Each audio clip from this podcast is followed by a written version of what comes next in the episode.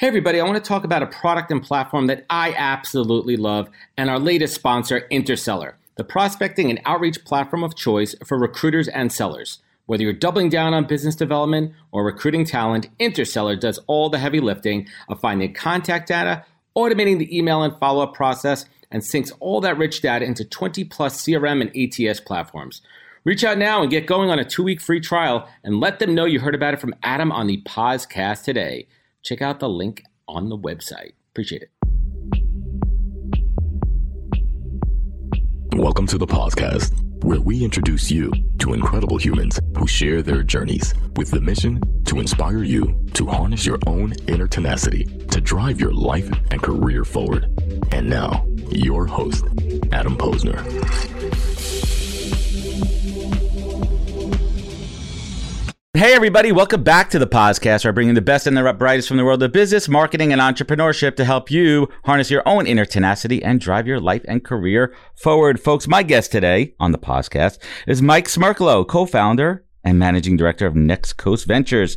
Mike is an experienced entrepreneur, investor, and business leader driven by the desire to turn ideas into reality. And having bought and scaled small businesses into a publicly traded company worth nearly a billion dollars in value, he has a deep understanding of hard work, dedication, and grit that truly powers successful entrepreneurship. And today, as a co-founder and managing director of Next Coast Ventures, Mike is a champion for a new generation of entrepreneurs building disruptive companies in big markets. His book, Mr. Monkey and Me, is what we call a quote, real talk guide for entrepreneurs who want to cut through the noise and cultivate a mindset that supports greatness. So we're going to have some real talk with Mike in just a moment here, and I'm excited to talk more about his journey and unpack it. So let's get to it. Mike, welcome to the podcast, sir.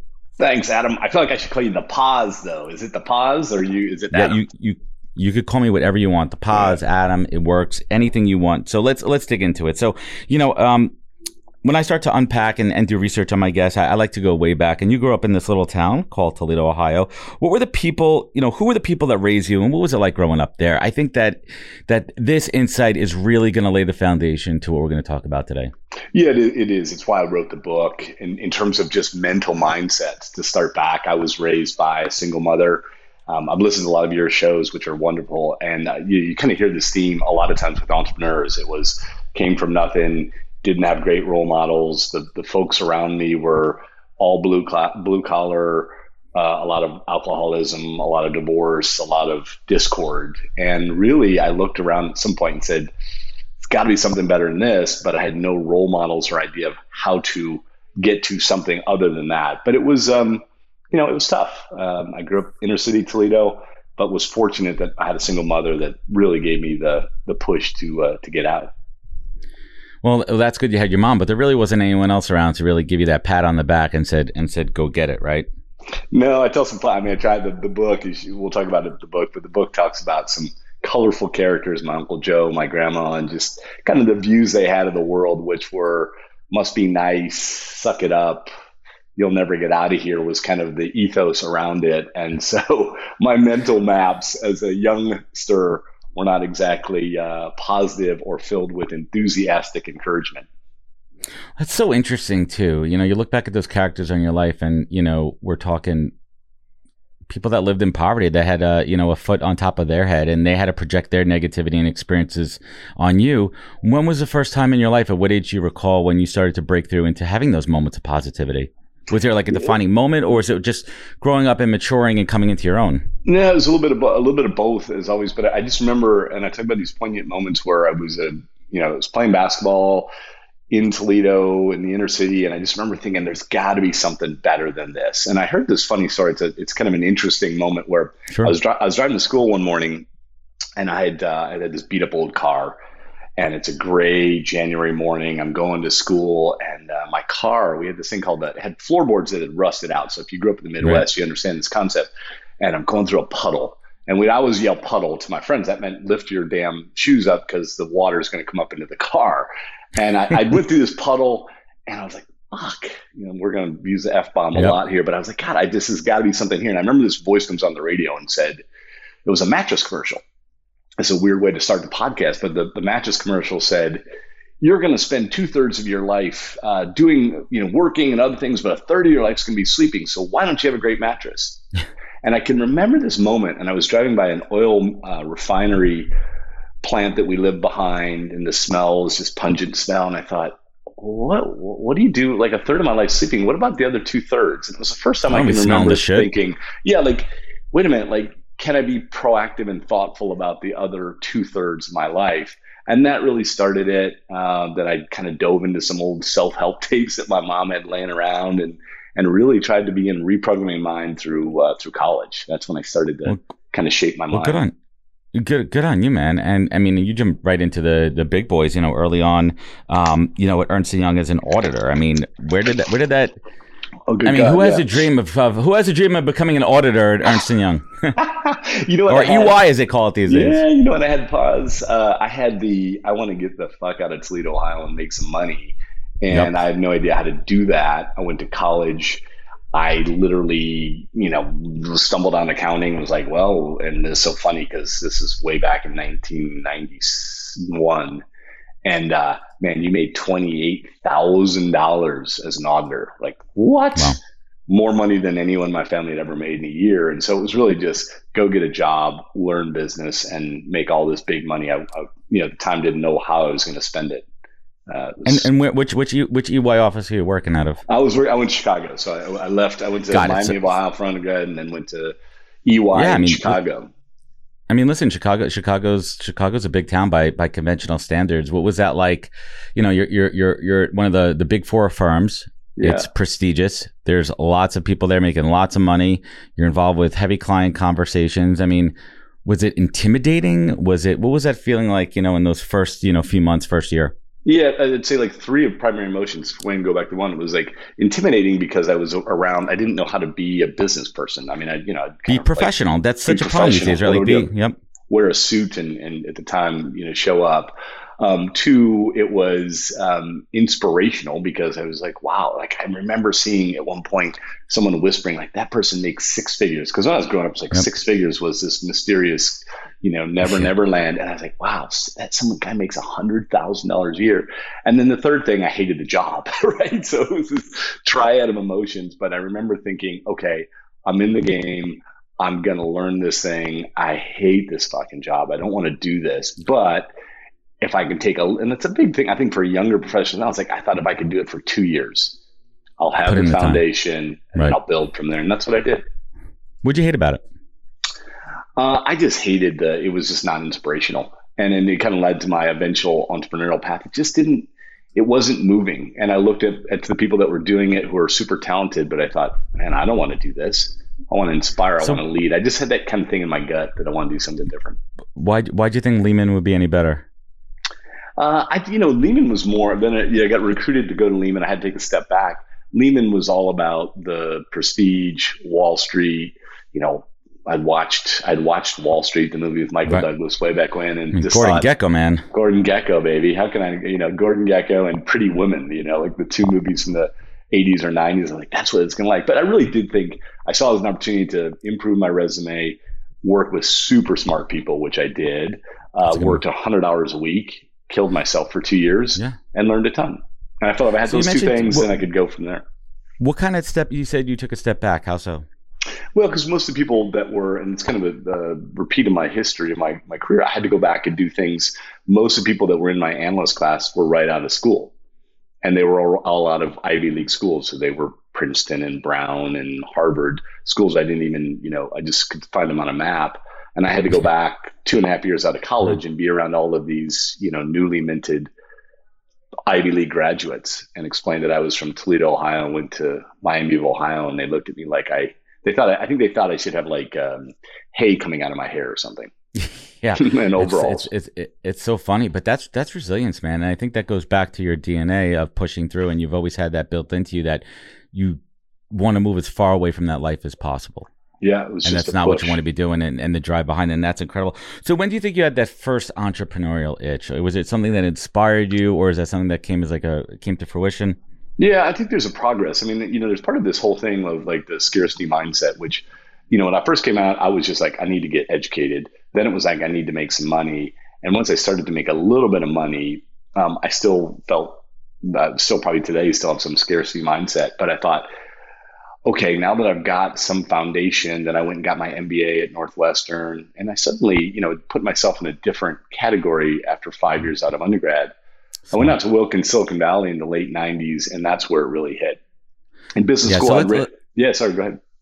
No, no, continue. Sorry. No, see, like in business school, I wrote down like I, I think I want to run something. It was just kind of this inspiration, and then I went out to the Valley, Silicon Valley in the late '90s, and I was like, I'm absolutely going to do something entrepreneurial. It was that strong, the just the energy. Yeah, let's so let's dig into that because I, I love that era. I mean, that's a dot com boom.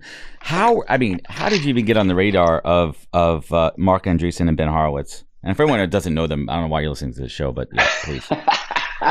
yeah, like you know, I mean, there's there's certain themes that run through your life, and, and fortune and luck is uh, a big one in mine. And I don't mean that like in a humble brag. I've just been lucky. Like you know, you kind of work hard, put yourself in a bunch of scenarios. But I was working at Morgan Stanley. I left Lehman went to work at Morgan, and Morgan was the absolute best place to be in the craziest time in technology. Yep. Uh, I was a junior guy, but there was so much going on that the senior guys were just basically saying, like, go cover this. And so uh, Marc and Ben had just sold uh, Netscape to AOL for like $8 billion, which at the time was crazy. And they were starting something new. And they needed capital and one of my senior guys said, Well, Marc wants to have breakfast with you to talk about raising debt. Like, fucking Marc Andreessen. I mean, yep. he was only 28. I was probably 29. He had been on the cover of Time already. And I sat down and had breakfast with him. And I always tell the story like I sat down and like Marc is the one of the smartest humans on the planet. And within within four minutes, I'm like, Mike, don't say anything stupid. So I'm just trying to like yeah. banter and keep up. Um, but luckily, you know, halfway through, he said, I said, okay, really want to understand what you're trying to do. And he said, well, I got a better idea. Why don't you uh, come be part of it? And it was, you know, I'm sorry, what did you say? Um, love to. And then I had to go interview with Ben and they offered me a job and I got to be one of the first, not, there was four founders of LoudCloud, um, which became Opsware, which became Ben's book, which became Andreessen Horowitz but I got to go there right after the formation, all the way through IPO. It was magical, incredible. So, so let's let's talk about those early days. Let's talk about Ben and Marc and what would you say is a golden lesson that you'll learn from either them collectively or individually? That you like, really that you something something that you really applied that you that you really was a foundational element for all your future success. It had to be. I mean, you're around so much, so much. I mean, it was first and foremost. I give the example. It's like it was like watching a marathon on TV and then like dropping in to Kenya and running with two hour marathoners. It was like that intense. Just everything. Um, good analogy right there. But but the yeah. two things I would took away, and there's so many, and I didn't even realize right. at the time. But I would say like one from Marc was if you're going to do something, dream big. And he he was just even then, like 20 years ago, he was just like how do I build something big and meaningful? And I'm not going to waste time with the small, um, which just kind of inspirational, but also instructive. And then Ben, on building a company, Ben said something really early on. He said, uh, you know, the first 25 and only empl- first 25 employees are the only ones that matter. What? Hmm. Uh, like that's well. Luckily, I was in that group. I was like, like that. That know, got him one of those twenty-five, right? Yeah, exactly. But Ben had this way. He's got this magical way of just being right at it. And I said, I don't I don't understand that. That seems derogative. And he said, No, no, I'm not discounting the other. He's like, but the first 25 are the ones who then go hire the next 50 or 100. And so all the culture, all the training, mm-hmm. all the vibe are established by those first 25.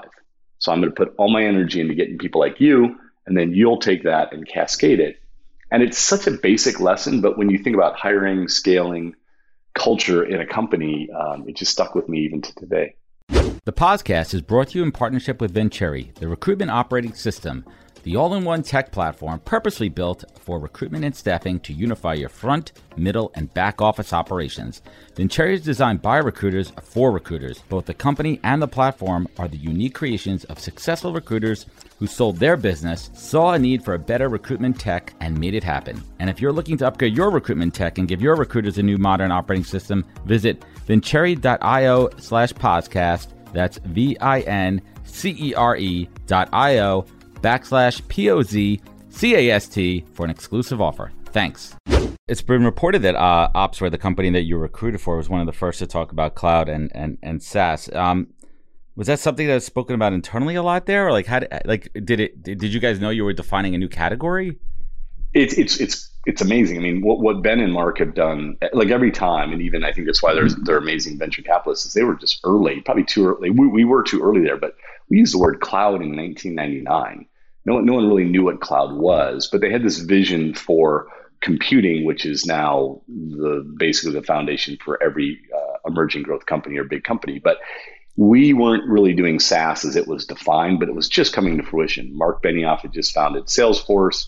We were starting to, we were trying to do things, you know, in the cloud, but candidly, it was mostly auto manual, um, non non internet enabled. So there was a bunch of trends that we were on the forefront of, but the business really didn't emerge and become AWS, for example, because of uh, some missing technologies. It only came through the next couple of years. Yeah, so let, let, us kind of get to where we are now. So bringing it forward to ServiceSource, why'd you make that decision to buy a company rather build one from scratch? I think there's a lot of lessons to learn within that.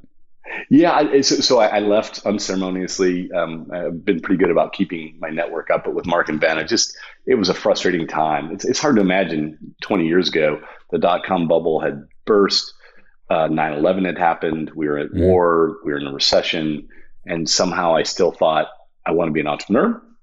I talked to a bunch of uh, my mentors, and they said, "Well, there's only one problem: you don't have an idea." And so I, I again serendipitously heard about this vehicle where called a search fund. You raise a small amount of comp- money from angels, and then you go look for a company to buy versus start. And I looked at my skills, took an inventory, and thought that's probably a much better application for me than than starting something from scratch. Um, and that's what I did. And I, I got really lucky. I bought a great company and and ran it for 13 years. What was what, were a couple of those traits that you were looking for in the in the company to purchase? Yeah, well, it, it's become a much more established um, asset class now, and, and, my firm Next Coast actually has a fund dedicated to it. But at the time, it was buy a stable business, um, look for the, the kind of idea was a Warren Buffett premise, which is buy a business that even an idiot couldn't screw up because you know you're kind of an idiot. Not not to be pejorative to myself but i never run anything. So you're trying to find a stable business profitable that had some potential. And the idea is you buy it from the founders you spend a year or so learning from them and then you try and improve it. Uh, and that's what we did. Yeah that's fantastic. So let's get into next coast. Um, how's it different? I mean, what what's point of difference, right? I mean, every, I mean, listen, I'm a I'm a recruiter by trade. I recruited in the marketing, media, advertising industry, and every company, you know, like, all right, when you talk to candidates, you know, we talk about culture and it's the people, the people there. I'm like, that's bullshit. I mean, I, I mean, is everybody different? Of course. Like, what the hell does that mean? But what but but what makes it like what makes it different? Like, how have you infused all this experience into making it impactful, especially for the yeah. younger folks joining your team? Yeah, yeah, yeah. I mean, I mean, it's funny. Like we we joke at Next Coast, the venture capital. It's a venture capital firm. We're five hundred million dollars of AUM. We've invested in seventy plus companies, but we're giving dollars to people who want dollars, right? So, you know, I mean, we're we're fortunate that we get. I see amazing entrepreneurs every day. So, how do you differentiate yourself? What we hang our hat on is everyone around our investment team has been operators. And it, for a early stage venture capital firm, which we are, that's quite unique uh, what we say to our entrepreneurs is we've all we've all missed payroll, we've all hired, fired, we've all we've all woke up at three in the morning crying, wondering how the hell we were gonna, you know, what the hell we were gonna do with our business. So we've been there, done that, so to speak. But I think the the additive to that is we try and balance that with I'm not to tell you what to do. I tell my entrepreneurs every day, it's like you think about your job 100 hours a week, uh, your business. I think about it maybe you know six to eight hours a month you're always going to know more about it. And so the danger of an operator becoming an investor is that I, you know, listen, I'll tell you what to do right now. That's that's a real danger. So we try and balance our been there, done that with a pragmatic that says, you know, we're backing entrepreneurs. That's what we do. And our job is to help them, but not try and do their job for them. So I, I got to imagine in this group of, of young entrepreneurs, there's a variety of them that have, you know, concealed a lot of self doubt, probably massive amounts of overconfidence as well now we start to get into the concept of of of, of Mr. Monkey. Um, so let's let's kind of pull these two themes together here. Who is Mr. Monkey? Who is he in our lives? What's he responsible for? How do we keep him off our back? Yeah, well, so, so the simple concept, and I think I think that everybody has a voice inside their head that is holding them back. And the interesting thing about the voice is it, it shows up very differently. For me, it's been fear, uncertainty, and doubt. You're not good enough. What are you doing? You're over your heads. What's yours? Give me yours, Poz. What's your uh, voice? That's, that's a, yeah, it's a good one too. I think that um, it's not it's not a matter of overconfidence. It's a matter of, and it's not imposter syndrome because I don't feel like I feel like I am totally where I'm supposed to be, having the success that I'm having now, and I'm proud of it. I think it's about you know being confident in the right room in front of the right bunch of people. Yeah. I think it's letting letting my magic shine, which I think I've been doing a lot more lately, and the world has been opening up to me. Yeah. And I think it's time to take some bigger risks. I mean, I did that. I just launched a brand new company. We could talk about it offline, Web3 division of recruiting called Probably Nothing Talent. And that's yeah. my big swing. That's my yeah. big, hairy, audacious goal right now. And but there's always that monkey on your back. And I think for me, one of the things, the monkey that I've had on my back for many years before I got into recruiting for the last seven years was failure. I mean, I went through a lot of failures in my career, and I always kind of have that chip on my shoulder of the underdog, but I figured out how to harness it and refocus it to use it as a driver for me. Yeah, well, you've just you've just described what my recommendation of the book is, and and my general belief is that you have this voice, and sometimes the voice can be, you know, it show up as um, apathy or progn- uh, putting things off. Like there's all different ways of this, and I actually think the voice never goes away.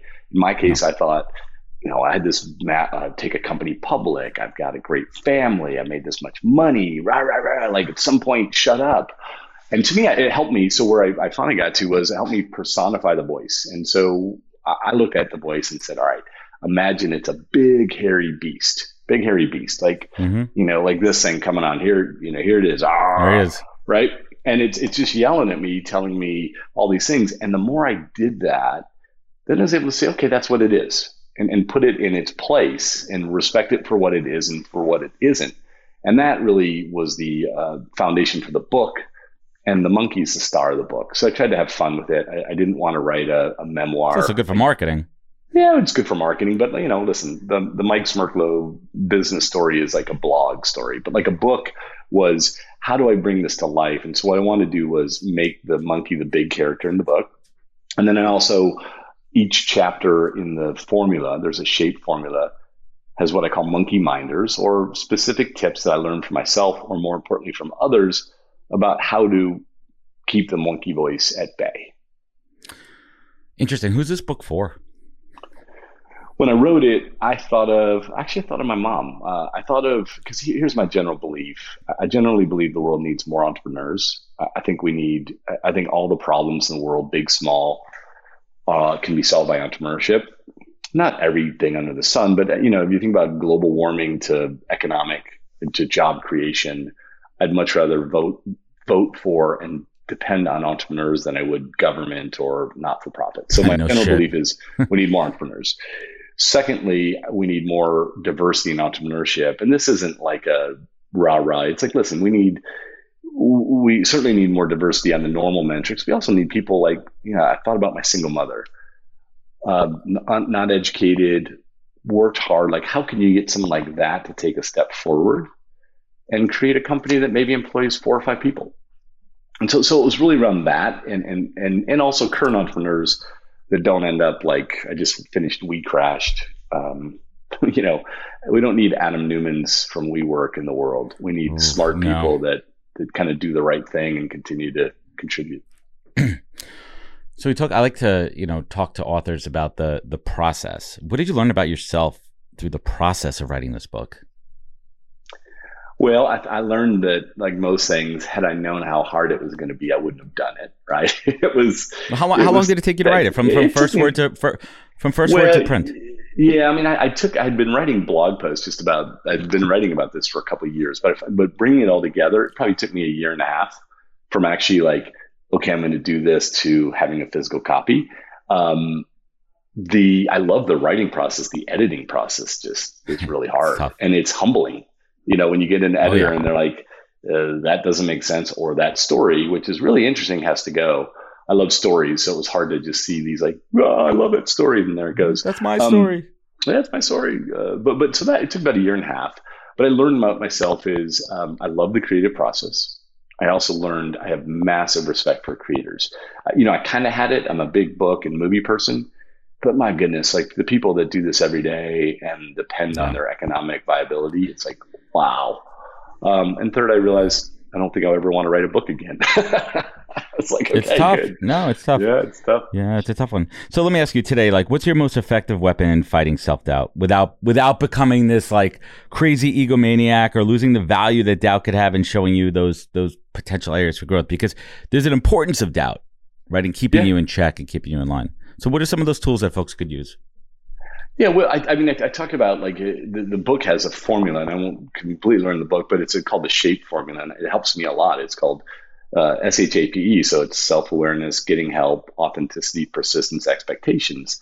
Those are all about what I, I think are the most important mental aspects of entrepreneurship. But I think 100%. self self awareness and help back and forth. Like, where am I? What am I Dude. dealing with? Where am I showing up? And who can help me get better? It's just so easy, but Let's so yeah, hard. let, let, right. let's let's talk about self awareness because that's that's a big one for me. I mean, I I I mean, I spoke about it nauseum. Like I I had my self awareness epiphany, you know, seven years ago when I got when I was working in marketing and advertising, and I got let go. I was working for Gary Vaynerchuk, and I got let go from Vayner, and I had to have that that moment, that self awareness epiphany, where I realized that I wasn't being self aware. Yeah. And then once I finally had that, you know, I fell down the the hole and I had to look back up. I was like, holy shit, who am I? What am I doing? What do I want to be doing? What am I good at? What am I not good at? How am I showing up in this world? And I think everyone needs to have that. And I think self awareness is so tough because it's it's regulated by our ego and Totally. perception and the environment and what we think others are thinking of us. Yeah, it's it's Right? so- like if I didn't think about sorry, go for it. Yeah, go ahead. I was just thinking like, if I, I I had to break through the fact that I gave a shit about what people think about me. I don't care what anyone says. Everyone cares what other people think about them. But I had to get rid of that in order to break through, and that was a hard one for me. Yeah, it's it's so hard. I mean, it's it's, it's really we we actually looked at Next Coast and we did this long longitudinal study of six years we've been in business and said, okay, look at our best entrepreneurs and our worst entrepreneurs. What's the one common characteristic we have they have in common? And it almost is like just wow, it's self awareness, and self awareness is like everything you said. But it's really hard to get objective feedback, not what does mom think I'm good at or No, my spouse or what do I think, like objective feedback, and then look at it and go, I'm good at this, I'm not good at this. And then then the second really hard part is like, It what do you do about it? it. What do you do about it? it, it always comes back to simply what am I good at? What am I not good at? And you know, I mean, I say it all the time. It's because it's a nauseum. Like you know, Gary said to me, "Stop focusing on the things that you suck at and double down on your strengths." And you get to a Yeah. certain point of your life where, like, I'm going to get so much further ahead if I focus on what I'm good at and get better at that, and park all those things that like I was maybe trying to do that weren't really that important, and and refocus your energy. So, Mike, let's let's let's bring it home here. Um, what is the single greatest piece of advice you've ever received that you take action on every day? Oh, I, it's such a great question, and I, there's like a gazillion of them. I mean, I do think like the basic things. I heard this early on, and whether I do this every day or not, but it's like do what's right, do your best, treat other people like you want to be treated, and that's like motherhood and apple pie. But every mm-hmm. time I think about things, do what's right. What what would your mom say? Like I used to say like, "What would your mom say?" If you're going to think about doing something, would your mom say that's good or bad? Do your best and treat other people like you want to be treated. I, I probably rarely act on all three of those, but to me, that's just like the simple lens to view the world. That's interesting. And, you know, I haven't asked this question in a while too, but I'm curious with you and your background here. What would you say your superpower is? I mean, what do you do better than almost, you know, anyone on this planet that makes you, Mike, who you are? Uh, nothing. um, you know, I just I'm not that. I, like I was raised to humility is so cornerstone to everything I do. I do think if I had one superpower, um, it's the ability to help people position their business and think about how they can re- resonate with customers. I'm obsessed with customers. I'm obsessed with why people make decisions around usually around business. You know, why do you pay five dollars for a Starbucks, but you won't put five dollars in your savings account?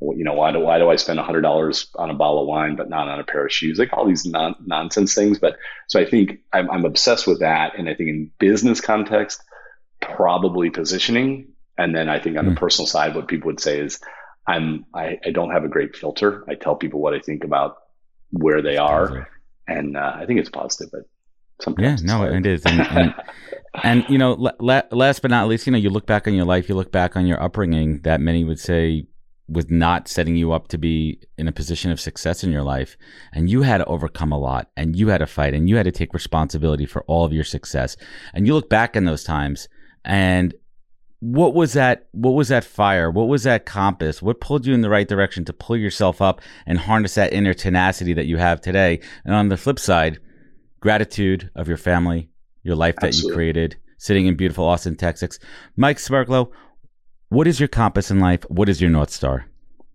It, it's really simple. Like I, I, look right now and I think about three attributes of my life and I'm, I'm blessed. And I look at my upbringing, I'm like, thank God. Like what a blessing. Because everything that everything that happened to me was foundational to where I am today. But right now it's like, am I a good father?